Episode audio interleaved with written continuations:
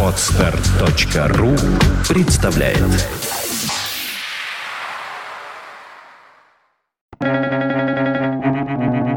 Свободное радио Компьюлента На моих руках есть шрамы от прикосновения к некоторым людям. Джером Селлинджер.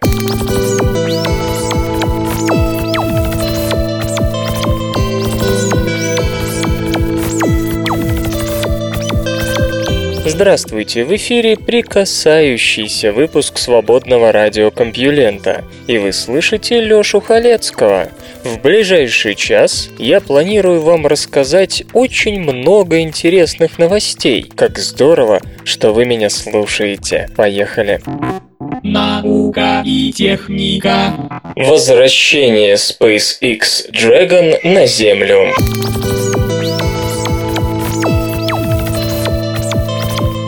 Сегодня, 31 мая, астронавты Международной космической станции начнут процесс отстыковки аппарата Dragon компании Space Exploration Technologies SpaceX от орбитального комплекса.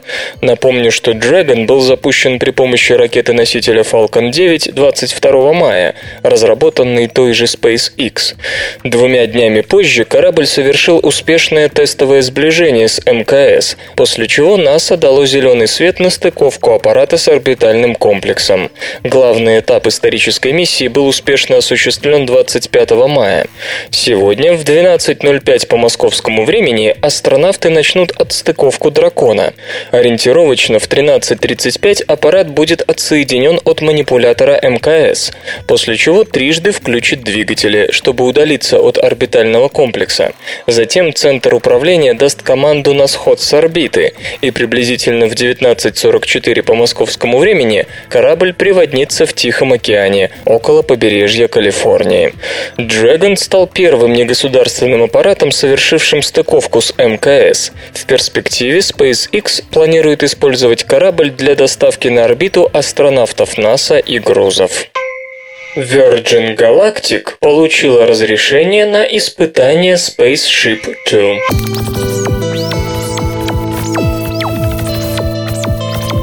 Компания Virgin Galactic, принадлежащая сэру Ричарду Брэнсону, получила от Федерального авиационного агентства США разрешение на космические испытания пассажирского корабля Spaceship Two. Разработка Spaceship Two заняла около пяти лет. Аппарат основан на созданном Бертом Рутоном прототипе Spaceship One, получившем в 2004 году Ansari X Prize, как первый частный пилотируемый корабль, достигший космоса космоса. Новый аппарат, построенный из легких композитных материалов, сможет нести на борту до 8 человек, шестерых пассажиров и двух пилотов. Ожидается, что первый космический полет корабль совершит до конца года, а в 2013-2014 годах империя Ричарда Брэнсона намерена организовать коммерческие суборбитальные пассажирские рейсы. Spaceship Two завершил более 30 атмосферных испытаний, как в самостоятельном операционном планировании, так и в сцепке с самолетом-носителем White Knight 2. Последний после начала коммерческих запусков будет доставлять корабль на 15-километровую высоту, после чего тот включит собственные двигатели и поднимется на 100 километров. Пассажиры Spaceship Two смогут на непродолжительное время почувствовать невесомость и полюбоваться Землей. Желание совершить такой полет изъявили около 500 человек. Цена вопроса всего 200 тысяч долларов. Virgin Galactic, инвестировавшая в проект по разным оценкам от 300 до 400 миллионов долларов, рассчитывает окупить затраты в течение трех лет. Луна отражает часть солнечного ветра, несмотря на отсутствие магнитосферы.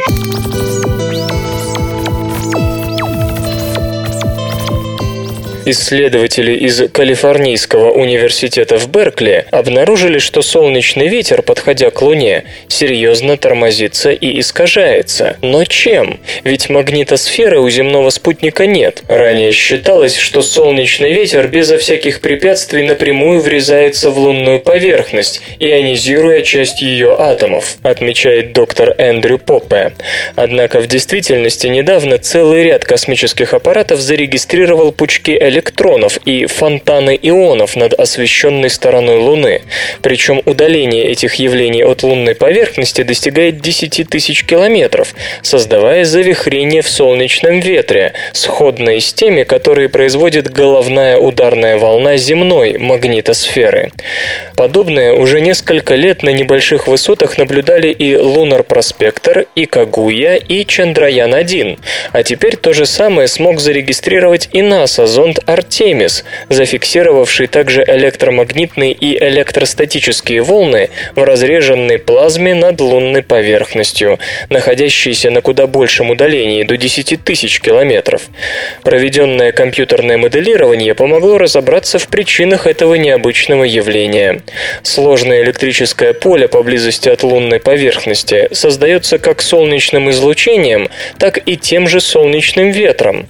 При этом, как показали расчеты, солнечная ультрафиолетовая радиация вырывает из поверхностных пород отдельные электроны, которые затем ускоряются при поверхностным электрическим полем и формируют относительно плотные пучки. Наконец, часть лунных пород, как известно, намагничена, и когда солнечный ветер сталкивается с такими участками, составляющие его ионы отражаются обратно в космос, формируя ионные фонтаны, также частично отражающие солнечный ветер ветер. Любопытно, что электрические и магнитные поля в нескольких метрах над лунной поверхностью способны вызвать турбулентность в тысячах километров от них, замечает Эндрю Поппе. По его мнению, другие луны и астероиды Солнечной системы должны испытывать похожие воздействия солнечного ветра и тоже генерировать турбулентность над своими обращенными к Солнцу сторонами. Кроме того, это явление может позволить космическим аппаратам, направляемым, например, к Титану или Европе, Европе изучать параметры электрического и магнитного полей в приповерхностных слоях без необходимости спускать туда посадочный модуль. Метеоритный метан может объяснить загадку Марса.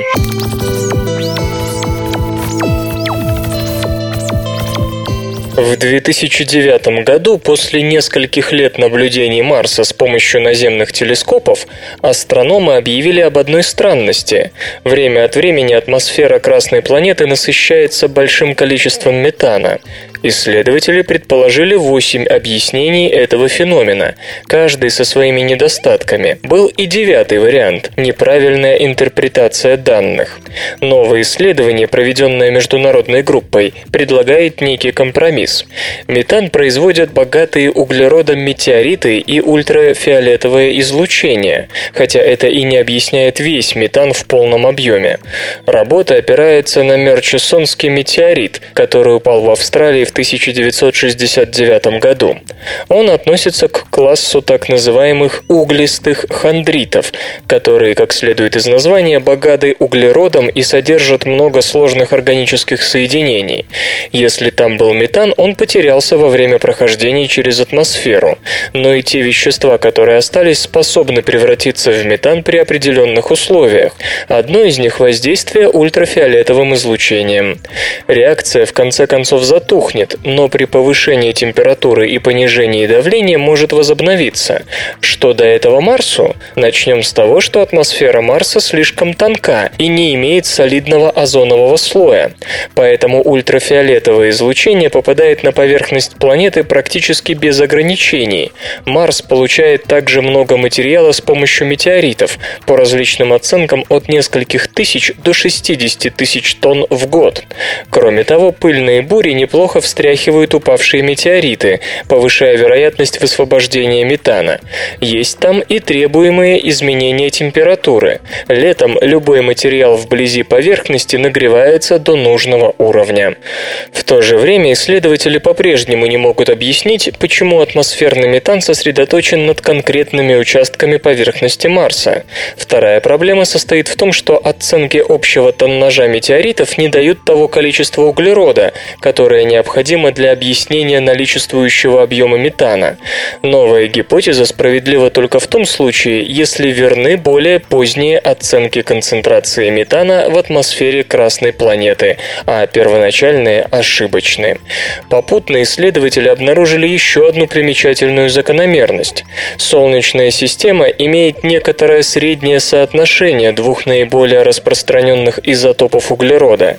Его изменение может указать на жизнь, поскольку биохимические реакции отдают небольшое предпочтение более легкому изотопу.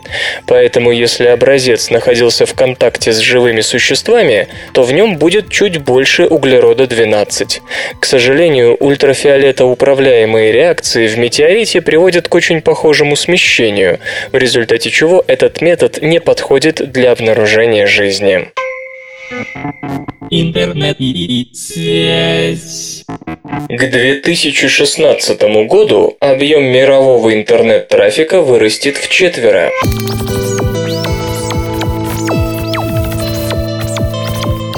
Компания Cisco прогнозирует, что к 2016 году в мире будет насчитываться около 3 миллиардов 400 миллионов пользователей интернета, что составит 45% населения Земли. По оценкам Cisco, в 2011 ко всемирной сети было подключено 10 миллиардов 300 миллионов различных устройств – персональных компьютеров, планшетов, смартфонов, умных телевизоров и прочего. К 2016, как ожидается, количество устройств с веб-доступом, включая соединения типа machine-to-machine, достигнет 18 миллиардов 900 миллионов. Иными словами, на каждого жителя планеты будет приходиться в среднем 2,5 сетевых подключения.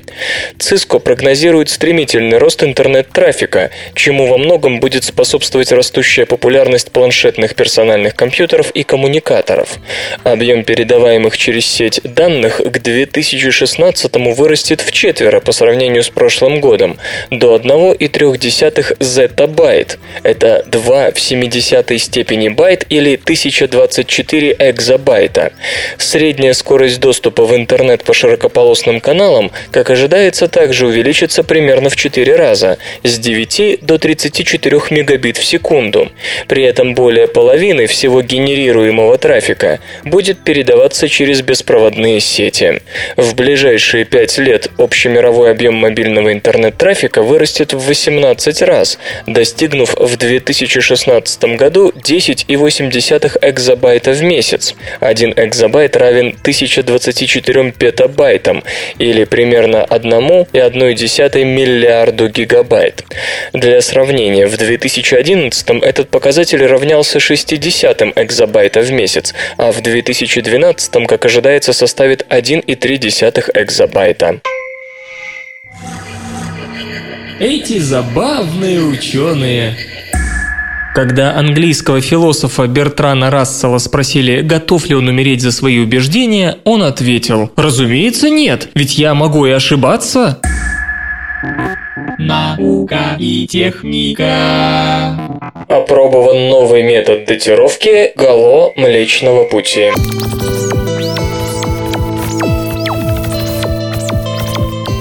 Чтобы правильно представить себе историю галактики, нужно знать ее возраст. Некоторое время назад было установлено, что древнейшие компоненты Млечного Пути – шаровые скопления. В них замечены звезды, сформировавшиеся 13,5 миллиардов лет назад, всего через 200 миллионов лет после Большого взрыва. На этот раз астрономы из Научного института космического телескопа США уточнили возраст формирования внутренней части галактического гало Млечного Пути. Предложенная датировка поддерживает версию о формировании нашей галактики в результате столкновения двух более ранних протогалактик, сформировавшихся в разное время. Ранее исследователи пытались изучать внутреннюю часть гало Млечного Пути, регион, вращающийся внутри основного спирального диска галактики, но смогли лишь примерно датировать его в диапазоне от 10 до 13 миллиардов лет. Нынешняя работа уточнила определила возраст внутреннего гало при помощи принципиально нового метода. При этом возраст внутреннего гало был определен в 11 миллиардов 400 миллионов лет, с возможной ошибкой в 700 миллионов лет в ту или иную сторону. Датирование должно помочь астрономам в лучшем понимании галактической эволюции, говорит Джейсон Калераи, автор исследования. Зная возраст нашей галактики и имея представление о ее эволюции, можно продвинуться в понимании принципов развития иных галактик. Как известно, Млечный Путь состоит из трех основных частей – галактического ядра со сверхмассивной черной дырой в центре, тонкого периферийного диска, в котором находится и Солнце, и почти идеально круглого внутреннего гало. Последнее состоит из шаровых скоплений, в которых плотно упакованы сотни тысяч звезд. Сегодня среди астрономов принято разделять внутреннее и внешнее гало, поскольку предположительно они были образованы звездами разных поколений. По современным представлениям, три основные составные части Млечного Пути сформировались в разное время, причем именно гало было первым, вероятно, содержа в себе элементы более старой из двух протогалактик, при столкновении которых образовался Млечный Путь. Во внешнем гало самые старые шаровые скопления, как я уже упоминал, имеют возраст в 13,5 миллиардов лет, то есть они появились всего через 200 миллионов лет после Большого взрыва. Однако возраст самого гало исследователи до сих пор не могли установить, так как стандартные методы определения возраста звезд слишком неточны для слабых звезд. Наименее массивные могут существовать до триллиона лет, слабо меняя при этом светимость и металличность. Следовательно, и ошибки в фиксации их возраста могут достигать времени, сравнимого со сроком существования Вселенной. Чтобы точно измерить возраст звезд внутри галактического гало, ученые использовали принципиально новый метод. Они исследовали те белые карлики, которые недавно сбросили свою оболочку. Зная некоторые параметры звезд перед их кончиной, Джейсон Калераи измерил эмиссию водорода из белого карлика, которую он напрямую связывает с массой и возрастом белого карлика. Для проверки этой гипотезы ученый вначале измерил уже известный возраст шарового скопления Месье-4, получив тот же результат – 12,5 миллиардов лет, что и обычными методами. Затем он изучил недавно превратившуюся в белые карлики звезды на внутренней части галактического гало и получил цифру в 11,7 миллиарда лет. По его словам, она подтверждает теорию о формировании Млечного Пути из двух более старых структур, к одной из которых принадлежат древнейшие шаровые скопления 13,5 миллиардов лет, а к другой сформировавшиеся более на 2 миллиарда лет позже звезды внутренней части галактического галло. Исследователь отметил, что использованная им техника установления возраста звезд, ставших недавно белыми карликами, подходит только для Млечного Пути, так как нынешние телескопы не позволяют детально видеть столь небольшие звезды в других галактиках. Затерянный мир Европы или сколько новых видов скрывает Старый Свет?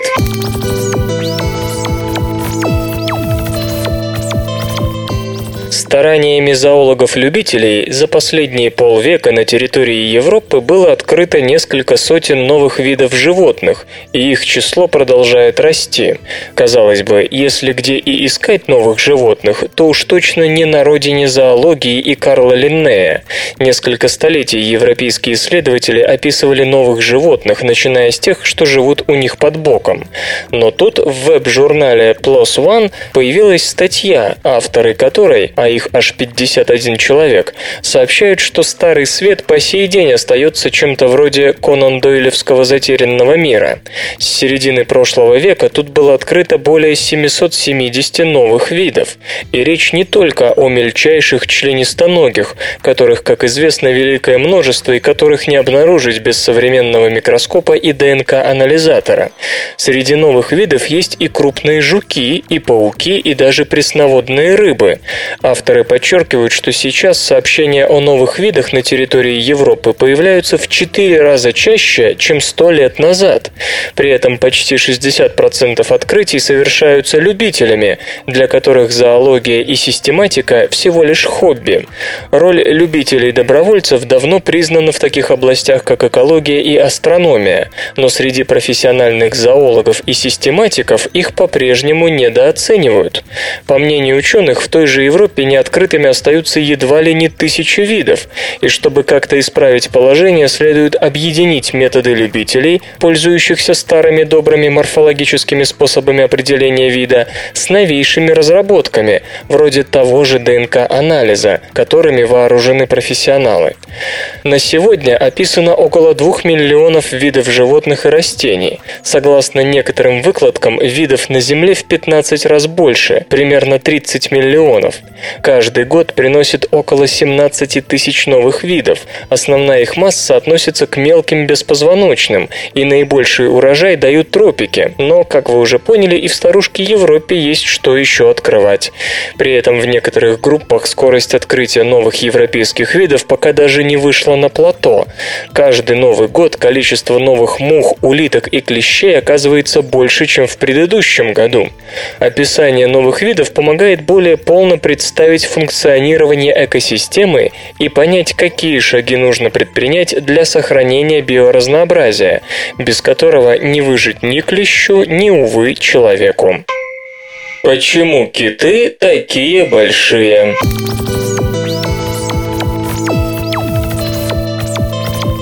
Животные, обитающие в толще воды, способны приобрести большие размеры, чем наземные или донные собратья, поскольку могут искать пищу в трех измерениях, тогда как наземные и донные виды вынуждены охотиться только на поверхности Земли. Почему синий кит, крупнейшее животное на планете, такой большой? Почему среди наземных животных нет никого, кто мог бы составить ему конкуренцию? И как ему удается прокормить себя, питаясь лишь крилем. Чем больше животное, тем больше ему требуется пищи. Растительноядным слонам в поисках еды приходится преодолевать многие километры, чтобы насытить свое тело. Между тем, крупнейшие наземные животные слоны намного меньше синего кита. В статье, опубликованной в журнале Nature, группа экологов из Калифорнийского университета в Лос-Анджелесе описывает любопытную закономерность, которую ей удалось установить между разными размером тела и интенсивностью питания животного. До сих пор ученые, строя модели пищевых цепочек, не учитывали число измерений, в которых происходит поиск пищи. Между тем, достаточно сравнить морского хищника с сухопутным, чтобы понять, что первый ищет еду в трех измерениях, тогда как сухопутный только в двух. Гепард преследует антилопу на плоскости саванны. Подняться в воздух или уйти под землю он не может. То же самое касается и донных видов, которые не способны освоить толщу воды над ними. Третье измерение служит дополнительной охотничьей территорией и сильно помогает с питанием. Можно сказать, что способность поглощать криль в трех измерениях позволила китам вырасти в самых больших животных на Земле. Чтобы проверить догадку, исследователи построили соответствующую математическую модель и сравнили ее с имеющимися данными о размерах тела и интенсивности питания различных различных видов. По словам экологов, совпадение теоретической модели с природными данными было на удивление точным, так что догадка о решающей роли третьего измерения полностью подтвердилась. Еще одна особенность работы состоит в том, что экологи сконцентрировались на конкретном пищевом звене – хищнике и жертве. То есть они не рассматривали всю экосистему сразу, а вытащили оттуда кита и криль, которым он кормится. Прежде Прежние исследования анализировали всю совокупность пищевых связей. Это позволяло представить, как работает экосистема в целом, но не всегда можно было сказать, как экологические особенности связаны с особенностями того или иного вида. Однако возможность морских животных есть больше имеет и обратную сторону. По словам ученых, в океане чаще, чем на суше, случаются продовольственные кризисы. Интенсивная трехмерная охота позволяет хищникам быстрее истреблять добычу добычу, после чего добыче нужно время, чтобы восстановить свою численность. так что тем, кто живет в море, приходится привыкать к постоянному циклу изобилия и кризиса, что делает морских обитателей особенно чувствительными к внешнему нежелательному вмешательству, вроде отлова рыбы человеком или загрязнения воды. Сверхвулканы рождаются сверхбыстро.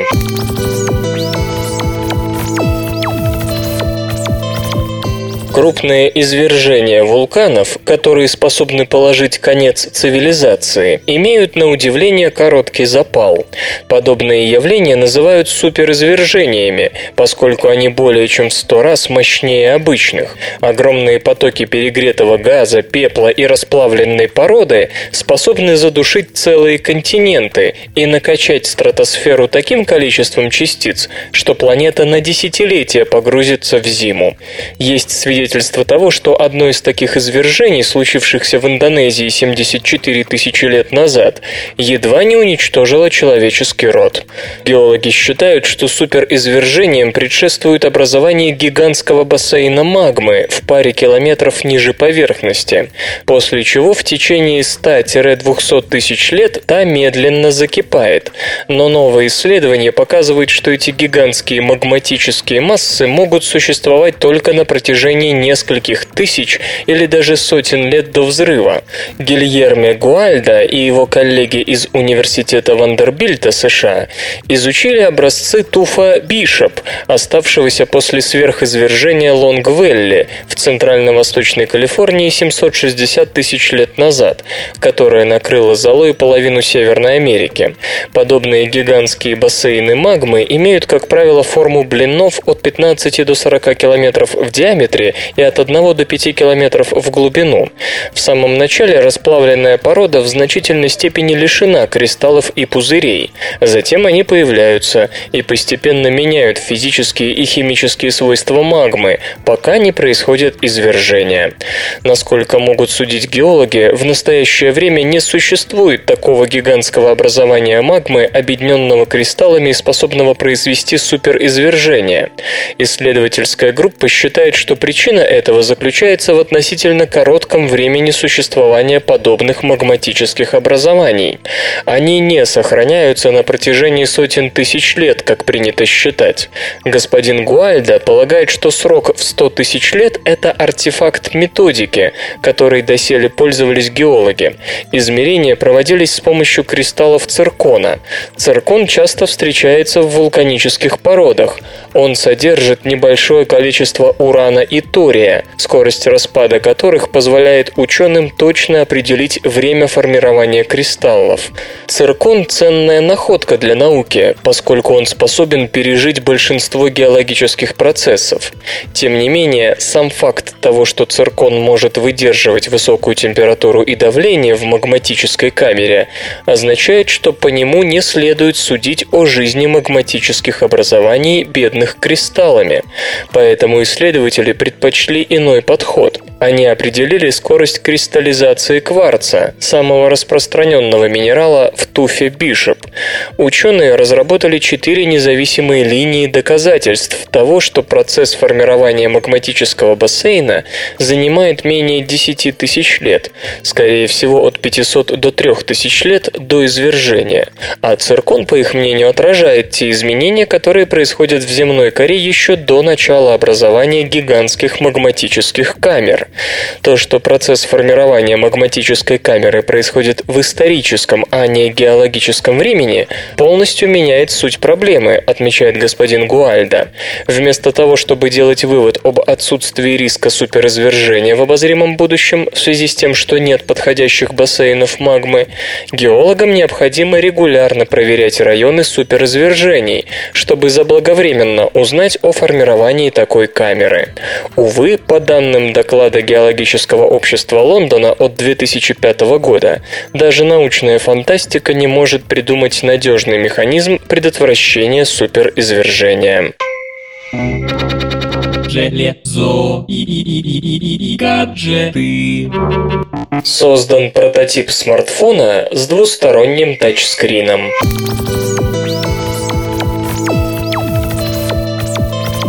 Компании NTT Docomo и Fujitsu продемонстрировали прототип коммуникатора, оснащенного двусторонним сенсорным экраном. Взаимодействовать с тачскрином можно как через фронтальную, так и через тыловую поверхность. Дисплей обладает прозрачностью, благодаря чему пользователь видит расположение пальцев за панелью. По мнению исследователей, экспериментальный экран открывает новые возможности управления портативным устройством, а также предоставляет дополнительную свободу действия разработчикам пользовательских интерфейсов и мобильных приложений. Прототип имеет диагональ 2,4 дюйма. Его разрешение составляет 240 на 320 пикселов. NTT Docomo и Fujitsu признают, что панель еще нуждается в доработках. В частности, планируется увеличить ее размер и повысить яркость, поскольку сейчас изображение плохо читается при прямом солнечном свете. Сроки коммерциализации технологии не называются. Музычный перапынок. Сегодня в эфире свободного радиокомпьюлента группа Депеша, а получать эстетическое удовольствие мы будем от песни «Чарты». Чарты с новыми синглами обеспечат тебе долголетие. 10 часов прогрессива в общей сложности 6. Распавшиеся на кусочки закроется солнце от неба.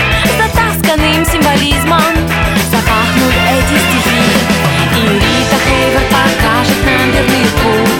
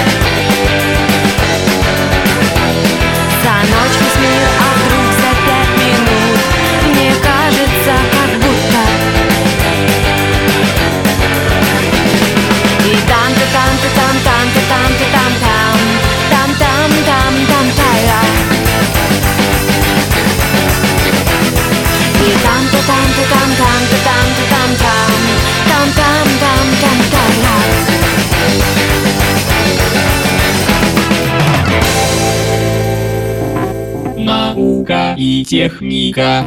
Ученые высмеяли венецианского вампира.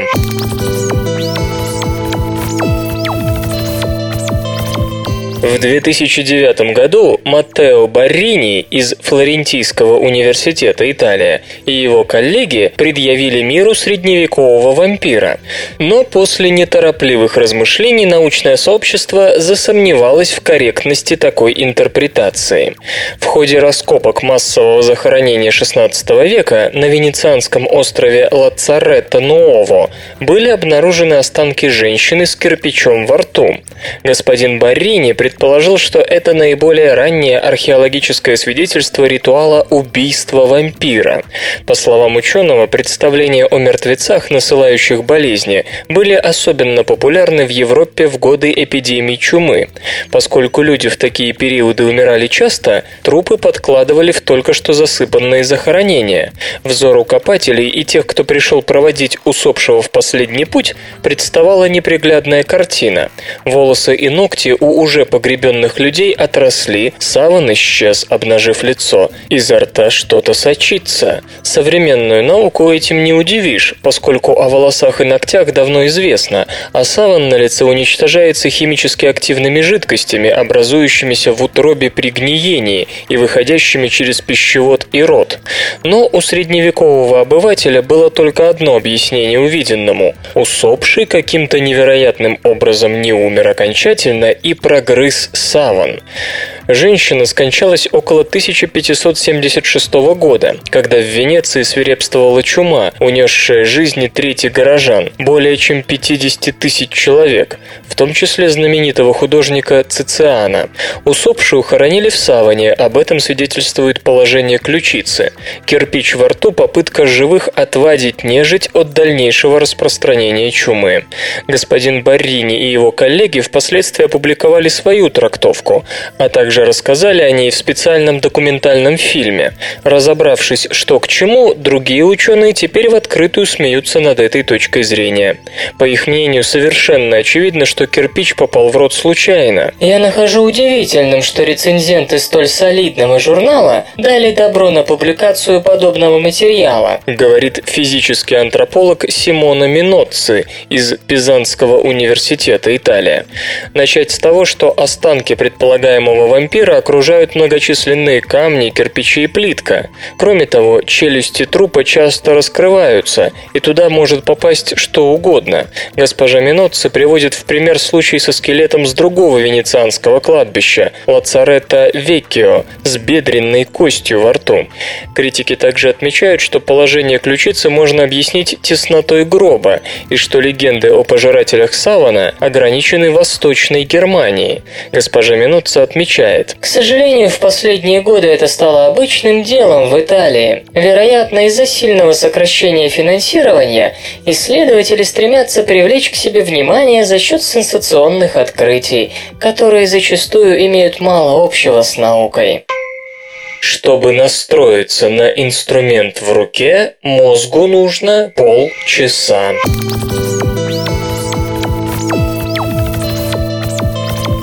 Нейрофизиологи измерили время, которое нужно мозгу, чтобы привыкнуть к молотку в руке.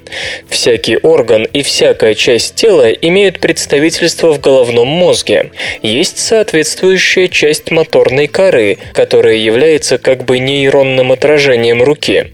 И когда мы берем какой-нибудь инструмент, допустим молоток, то он тут же встраивается в нейронную схему руки, и мозг начинает воспринимать инструмент как продолжение конечности конечности. Группа Эичу Наито из Японского национального института информационных и коммуникационных технологий не так давно показала, что есть особая область в теменной коре, которая занимается внедрением ручных инструментов в моторную кору. Эта зона создает, грубо говоря, образ молотка в виде нейронной схемы и подключает его к моторной коре, чтобы та им управляла. В новой статье исследователи рассказывают о том, сколько времени времени нужно мозгу, чтобы перенастроить нейронные схемы на использование инструмента. Для эксперимента пригласили 13 добровольцев. Их сажали перед монитором, на котором был диск. Размер диска можно было менять движением запястья. Если запястье двигалось влево, диск увеличивался, если вправо – уменьшался.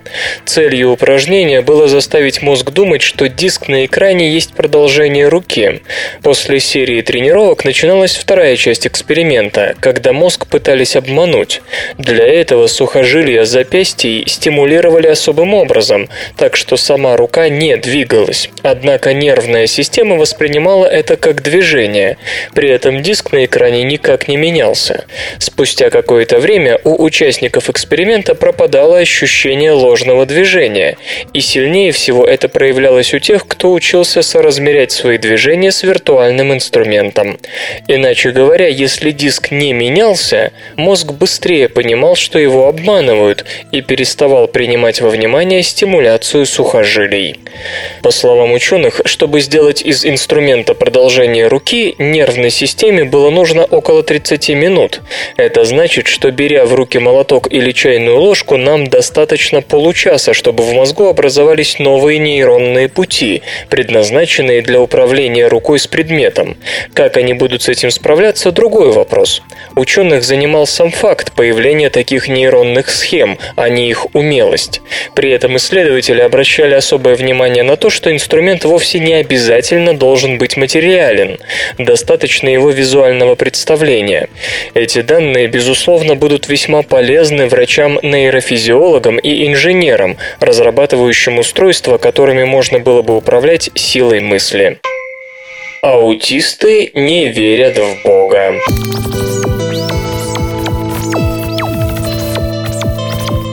По мнению психологов, вера в Бога сильно связана со способностью человека понимать мысли и чувства другого, что у аутистов почти полностью подавлено. Ученые не устают искать психологические причины и механизмы веры в Бога. Исследователи из Университета Британской Колумбии, Канада, решили выяснить, связано ли религиозное чувство с ментализацией, способностью человека чувствовать настроение и мысли другого. Эта способность способность сильно подавлена у аутистов, поэтому психологи в первую очередь включили в исследование именно их. Тут нужно оговориться, что авторов работы не интересовали проявление религиозности в рамках той или иной конфессии. Они занимались, если можно так сказать, личными отношениями человека к Богу. Психологи просили людей оценить, насколько они согласны, например, с таким утверждением «Когда мне трудно, я прошу помощи у Бога». Кроме того, у участников исследования исследования измеряли способность к эмпатии с помощью утверждений вроде «я легко могу угадать, как себя чувствует другой человек». Ученые рассуждали так. Рассчитывая на божественную помощь, человек имеет в виду божественное всеведение, в том числе и относительно его, человека, проблем. То есть Бог знает, что я чувствую, о чем думаю и почему мне плохо. Почему бы такому человеку самому не обладать повышенной способностью воспринимать чувства и мысли других? Как пишут исследователи, аутисты оказались почти полностью лишены веры в Бога. У них она проявлялась на 90% слабее, чем у обычных людей. Такое же совпадение между способностью к ментализации и верой было выявлено у мужчин и женщин.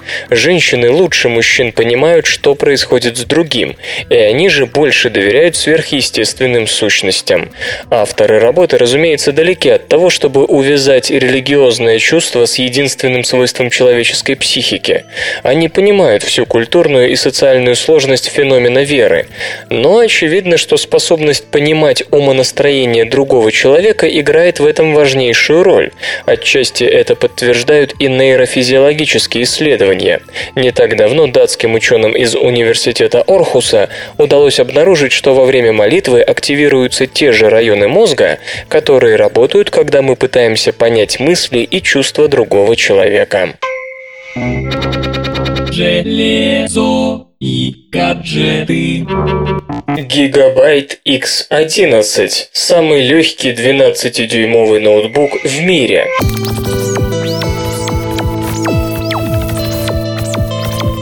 Компания Gigabyte представила сегодня портативный компьютер X11, выполненный на аппаратной платформе Intel Ivy Bridge. Производитель называет новинку самым легким ноутбуком форм-фактора 11,6 дюйма в мире. Она весит всего 975 граммов.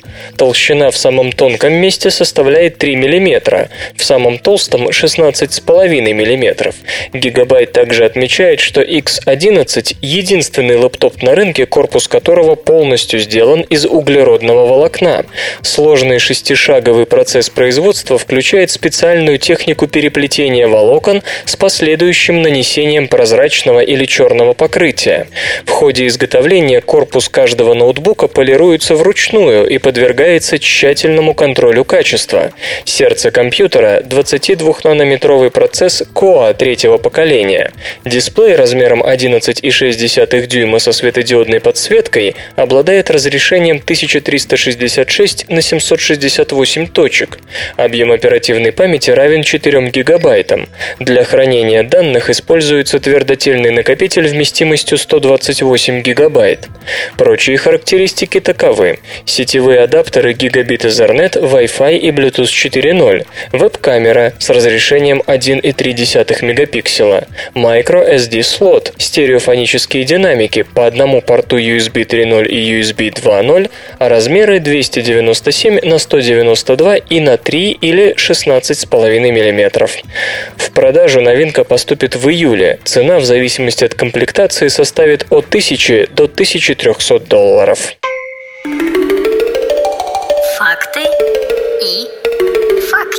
Знаете ли вы, что современный кроссворд придумал английский журналист Артур Уин и опубликовал его в 1913 году в одном из праздничных приложений к американскому журналу World.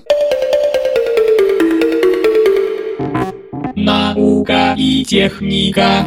Созданы искусственные тромбоциты крови.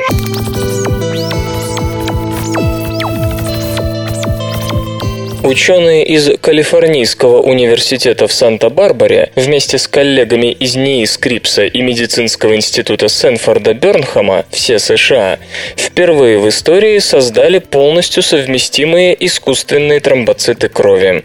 Тромбоциты – важнейшие компоненты крови, которые останавливают кровотечение и заживляют раны.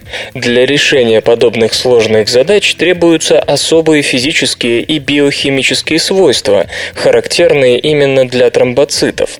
Тромбоциты представляют собой дискообразные гибкие клетки размером от 2 до 4 микрометров, поэтому одной из проблем, стоявших перед учеными, была необходимость создания сравнимых по размеру частиц, обладающих ключевыми структурными свойствами реальных тромбоцитов.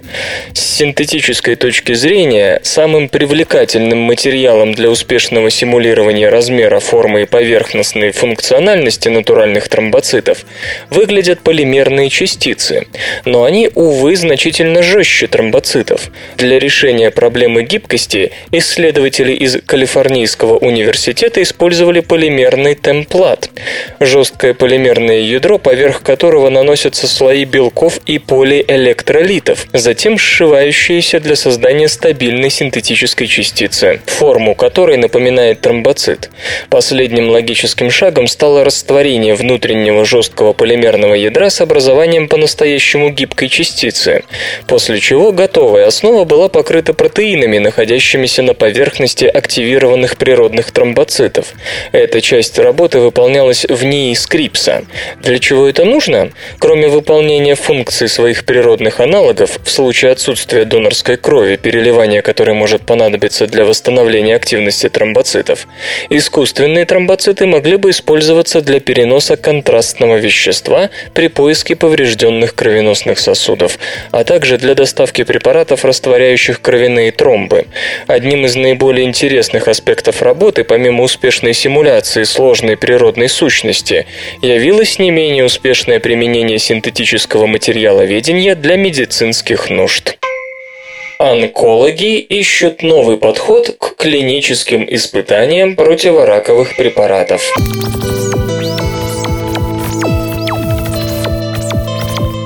Люди умирают от рака груди в основном из-за того, что первоначальная опухоль успела метастазировать в другие жизненно важные органы.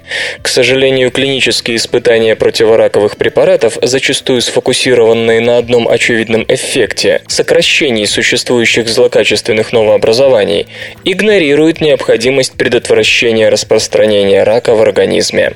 По мнению Патриции Стиг из Национального института рака США, такая однобокость уничтожает саму возможность открытия лекарств, способных направленно блокировать метастазы, может быть даже не влияя на размер самой опухоли, а расплачиваться за это приходится жизнями пациентов. Через журнал Nature госпожа Стиг призывает Американское управление по контролю качества пищевых продуктов и лекарственных средств запустить в обиход новый тип рандомизированных клинических испытаний, которые помогли бы выявить вещества, эффективно препятствующие способствующее распространению раковых метастазов в организме. Испытания на животных уже помогли идентифицировать несколько соединений, которые потенциально способны препятствовать метастазам, хотя чаще всего эти химикаты не уничтожают уже появившиеся злокачественные клетки или опухоли.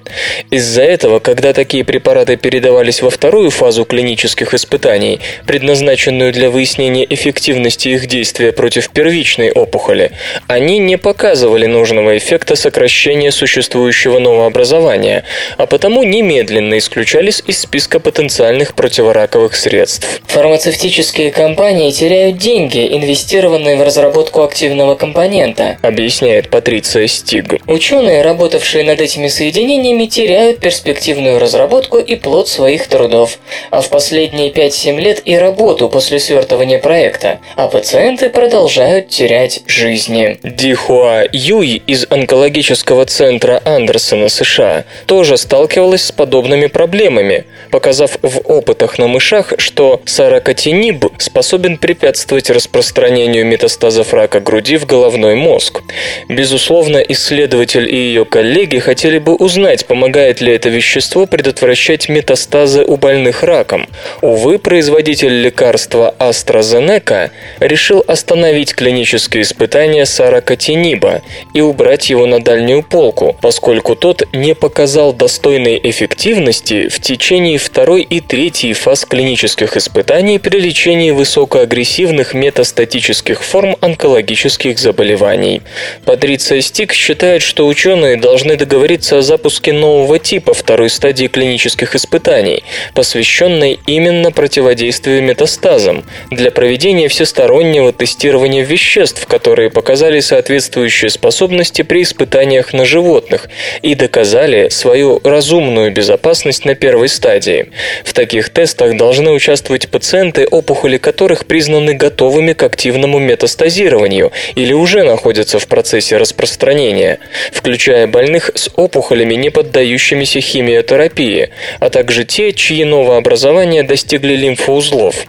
Принимая обычные для себя лекарства, такие больные должны случайным образом периодически получать либо тестовый противометастазный препарат, либо плацебо. При этом онкологи будут определять, смогло ли средство задержать образование новых метастазов, в дополнение к проверке на эффект уменьшения размеров существующей опухоли. На фоне приема стандартных противораковых средств последнее выглядит странно и нелогично. Эти лекарства по определению должны уменьшать опухоль, ведь для этого они и создавались. В случае признания эффективности препарата в таких испытаниях он может быть рекомендован для тестирования на более здоровых пациентах с раком груди в комбинации с уже существующими медикаментами. Безусловно, подобная модель применима и к другим видам онкозаболеваний, особенно тех, для которых метастазирование является более частой причиной смерти, чем сама первичная опухоль. Ученые приблизились к созданию искусственного графена.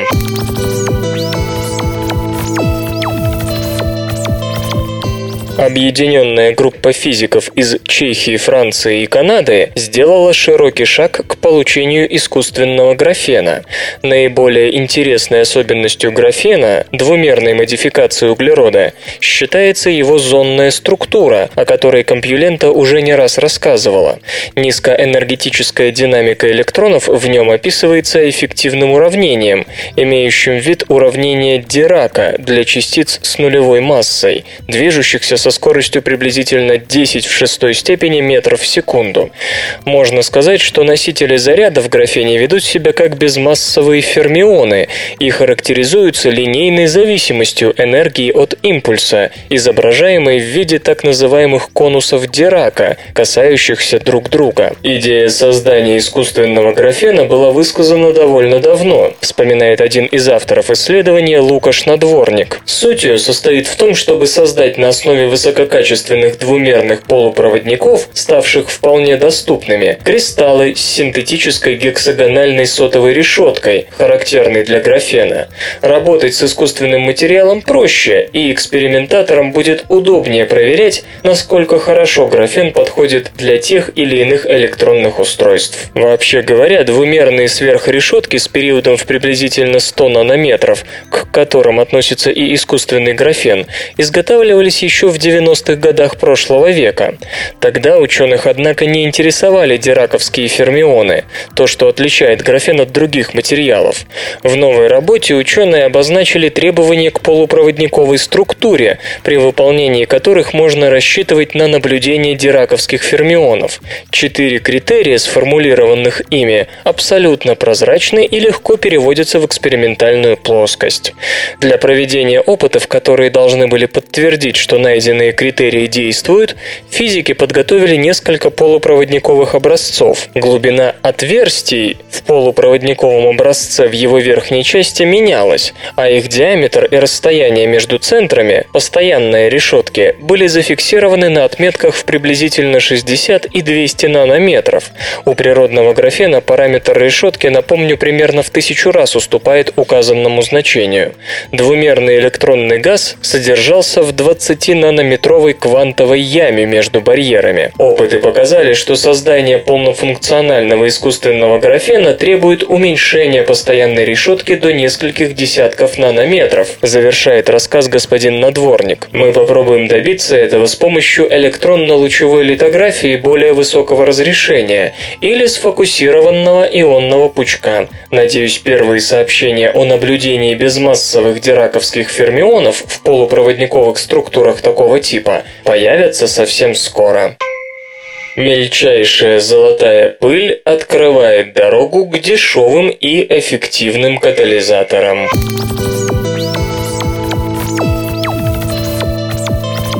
Большинство ценит золото в слитках, да чтобы те были покрупнее. А вот ученых из Венского технологического университета интересует золотая пыль.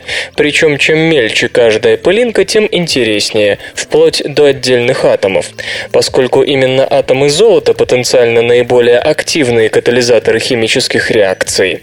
Однако при нанесении атомов на поверхность они начинают слипаться, образуя несколько атомные крупицы драгоценного металла. К счастью, австрийцы нашли способ закрепить отдельные атомы золота на поверхности оксида железа. На практике это означает появление более эффективных катализаторов, требующих меньше драгметалла.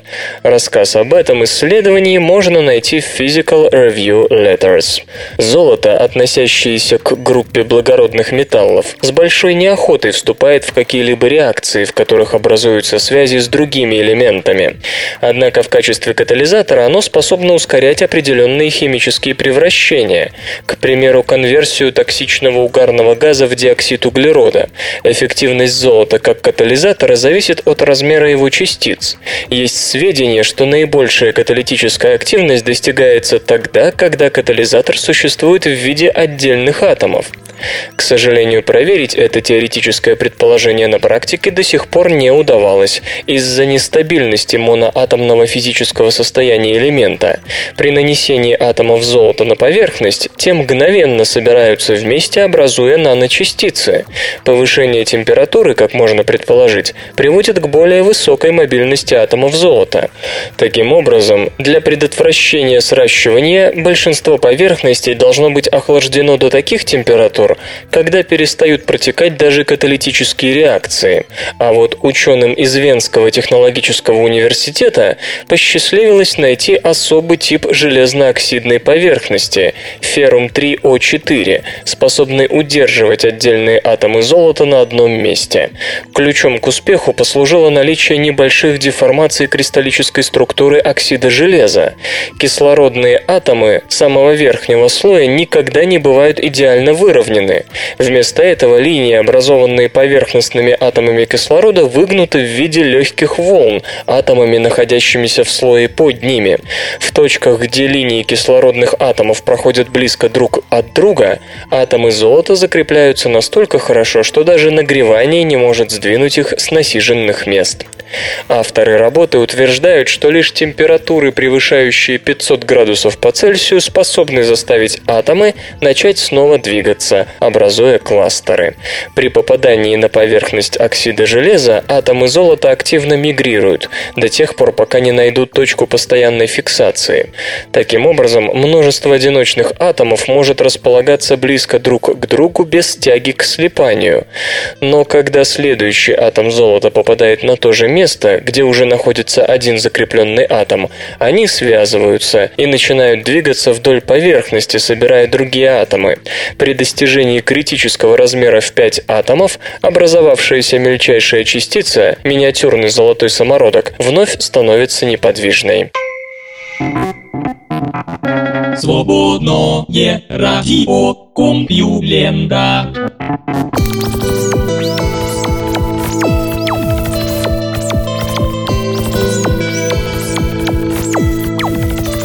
Прикасающийся выпуск СРК подошел к концу. Загляните на сайт компьюлента.ру, там новостей еще больше.